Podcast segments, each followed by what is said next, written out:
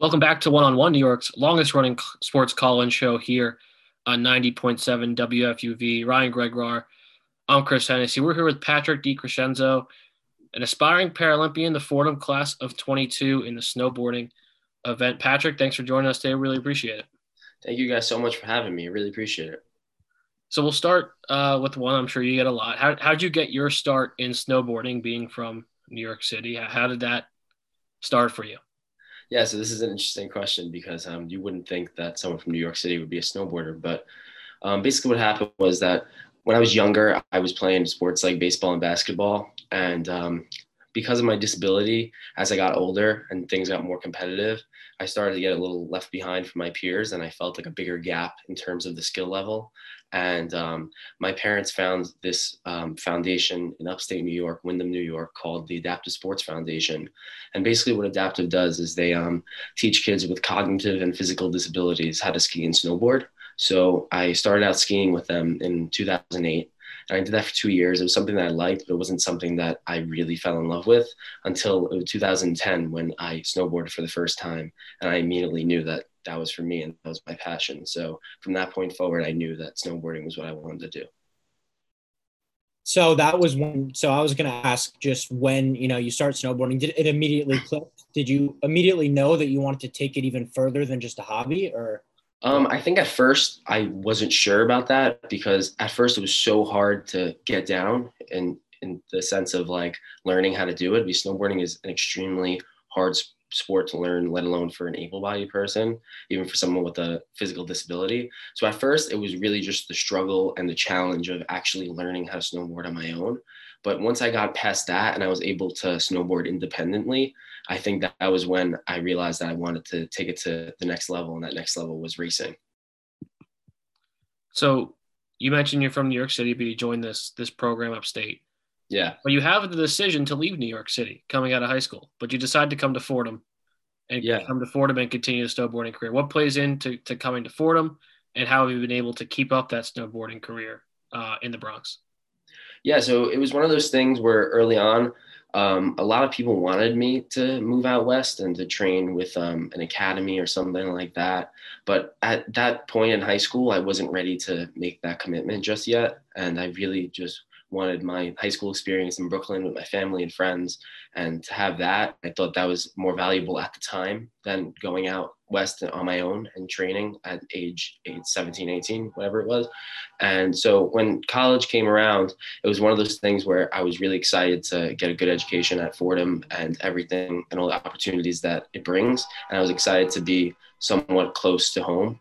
And um, was one of those things that I knew that once wherever I went to college, I was going to be able to commit extra time, excuse me, to going out west because of the longer breaks and stuff like that. I knew that in college I was going to be able to commit more time to it than high school because it's a little bit more flexible of a schedule. So I knew that wherever I was, I was going to be able to commit that. And that's definitely proven to be true because I've definitely been able to get out to Utah a lot more ever since I started my time at Fordham. Yeah, you talked about the education that Fordham gave you. And, you know, I was curious with obviously being a full time college student and the snowboarding, how are you able to balance it? You know, the workload, midterms, ram up finals, you have a ton of work. Let's say that was a week you wanted to go to the mountains. How are you able to balance it while continuing to train? Yeah, so it's one of those things that I've really gotten used to over time because I've been doing it so, so much. And it's definitely difficult. I mean, I did my, I went out to Utah in December Uh, for three weeks and I did all my finals in Utah. And it was definitely like kind of miserable because I would wake up like in the morning, like seven o'clock to snowboard, and then I would come back and just be totally wiped out.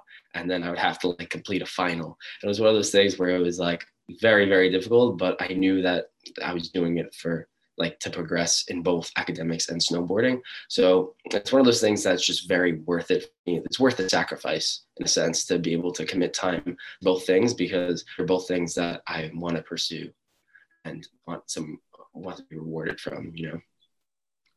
So you mentioned a, a physical disability. Would you mind, you know, describing what that disability is and the message you would give to to kids or adults who are who have a, phys- a similar physical disability who want to get into a sport or snowboarding or basketball, yeah, whatever it might be. Yeah, so um, I have this thing called hemiplegia, and it's a result of a stroke at birth. And basically, what it is is it's um, a partial paralysis of the left side of my body. So there's um a lot of movements and certain fine motor things that I can't perform with the left side of my body as an uh, able-bodied person would be able to. So um, in that sense, in snowboarding, it affects me with like balance and turning with both legs and um, just hip movement and stuff and a bunch of other things. But um, it's definitely one of those things where I had to adapt to every aspect of life. And um, yeah, I've, I've adapted like over the years and um, like welcome new challenges in. And it's definitely like something that you have to get used to over time. But um, I was able to do it with the help of my family and friends.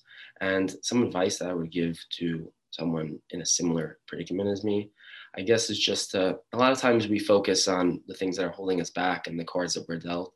But you have to realize that if you want something, you can have it regardless. And if you work hard enough and you adapt in any way and overcome any type of obstacle, like you'll be able to achieve that. So I think that with the proper motivation, that it could be done for sure. Yeah, um, you know, being obviously a snowboarder, you have a ton of experience, and something that I wondered as a skier myself is, you know, sometimes you have a bad run down the mountain, you fall or whatever, and for me at least, I kind of let myself get in my own head, and maybe it ruins the day or something like that. I was just kind of wondering, what are some of the ways you're able to brush off, let's say like a bad run or something like that, put it behind you, and kind of keep continuing? Yeah, so um, that's definitely something that I've gotten better with as I got older and with maturity because um, when I was younger, it was just something that I would get super, super frustrated about. And now that I'm a little bit older, I'm a little better at it. And um, you just have to remember sometimes that it's more about the greater purpose of why you're doing it, whether it be for anything. So, for example, like let's say you're going on a trip with a ski trip with your friends. Like the point of that trip is to have a great time and to enjoy the quality time with your friends. So it's one of those things. If you have a bad run, it's like you want to be able to get back up from it because you want to just have a great time with your friends. And in my situation, of course, I've had that too because I I love going on ski trips with my friends. And but for um, snowboarding and, and the Paralympics being my goal, um, I have to remember like who I'm doing it for. Like I'm doing it to inspire the next generation of athletes who might have a disability and might be in the same predicament as me or something similar. And to know that I'm the person that they're going to be able to see and be like, I can do that too. And I want to be able to give everyone that that thought of even being able to because I I was once in their shoes seeing a Paralympian come down in 2014 in the Paralympics and saying, wow, like that's something that I could do. So I want people to know that it's something that they can accomplish too. So it's um, it it happens to be like something that it can get you a little bit annoyed or frustrated, but you have to like remember what the greater purpose is and what you're doing it for, instead of like that little mistake that you might have made on the run. You mentioned the Paralympics. What's the next step for you in getting to the 2022 games? So right now, um, it's very exciting. Um, the season's technically over, but um, I'm trying to do a lot of off snow stuff, like going to the gym and stuff like that. And hopefully, I'm going to be able to get out to Utah again before the season ends. It really depends on my final schedule and if they have snow out there in in May. But um, definitely going to start. Maybe might make a few trips to um, some places that might have snow over the summer, like South America or Mount Hood in Oregon, just to get some extra training. But um, start the season early in November per se, and get it going and um, that's when all the races and the World Cups will start, and hopefully um, we get some good results from that. So, putting it past just the snowboarding, you know, obviously you're studying communications at Fordham. Is there something after you graduate that you're planning to do, or is snowboarding what you're focusing on right now? Um, I definitely um, am very focused on my academics, and um, I snowboarding is and going to the Paralympics has been my lifelong dream. And it's been something that I have always and still want to do. But I also want to take my academics and career um, advancements further in that field as well. Talk to me about about the Paralympics. Like, when was the first time you watched it or you heard about it and you said, "That's that's where I'm going. That's what I want to do." Was there a year? Was there an event? Was there a participant that really sticks out to you? Yeah, so um, in 2014, I was 14 at the time. Um, it was the first. It was actually the first year that the snowboarding was in the Paralympics. Um, it wasn't before, And um, there was this guy, Ben Tudhope, who is the same age as me, and he rides out of Australia. He has a, a similar disability as me. And I, my snowboard coach showed me a video of him riding and was like, hey, like this kid is going to the Paralympics. He's the same age as you. He has a similar disability. Like you should watch him when he goes to Sochi. So I, me and my parents sat down on the couch and we watched him. And as soon as he came down his run, my mom turned to me and she was like, Pat, like you can do this too. And at that very moment, it clicked. It was one of those things where I was like, this kid is my age. He's has a similar thing going on, and he's doing this on the grand stage. And it's like I could definitely do this. And I def I met I ended up meeting him in 2016 at my first World Cup. And I told him this, and I was like, "You're super big inspiration to me." And um, he was that figure for me that made me believe that I could do it. So that event in Sochi definitely propelled me to take this goal a lot more serious. Has there ever been a point during this process and during the goal that maybe you thought about giving up, maybe thought about doing something else, or have you always been steer clear and with your, you know, your vision to achieve what you want to do?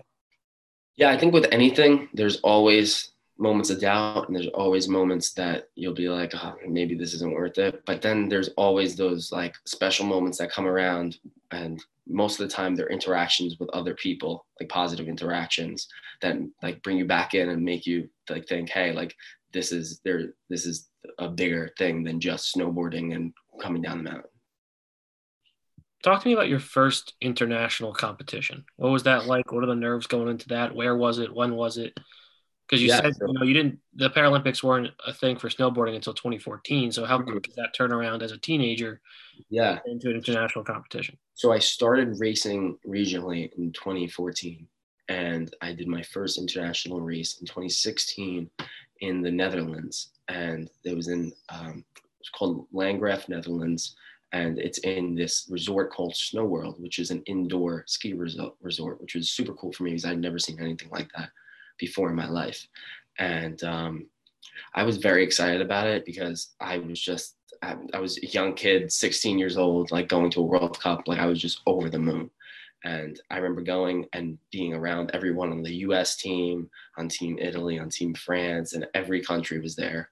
And I just felt like, hey, like this is when I'm, this is what I'm going to do. Like this is, I, I can do this. Like this is possible. And I remember coming down um, after my second run, and they had this big like TV screen that had that was displaying all the times for the participants. And my name was up there and it said P. DiCrescenzo and my time, and it had an American flag next to it. And that was just a great moment for me because it was like, wow, I'm really like representing like the United States snowboarding right now in Europe. Like it was just the coolest thing ever is that the moment where it like clicked for you what you're doing and you know how far you've came? Or was there like did you come to another realization somewhere else on the road? Um i think that was definitely a big moment but i think throughout my life in snowboarding and my time in training there's been little things that have given me like the same rewarding feeling. Like for example i was out in my last trip in utah. Um, there was this one trail that i was struggling with um, since I when I was like since I was 18 years old, and it was something that would always like get in my head mentally. And one of my personal goals was to um, conquer this course without like struggling and I ended up doing it. And it was one of those things that, in the grand scheme of things, it doesn't really mean much because you're just kind of going down the mountain. It's not a competition or anything, but it's definitely one of those things that I was super excited about because it was a personal goal of mine to accomplish something. So I definitely have those little moments throughout that um, propel me to be more motivated.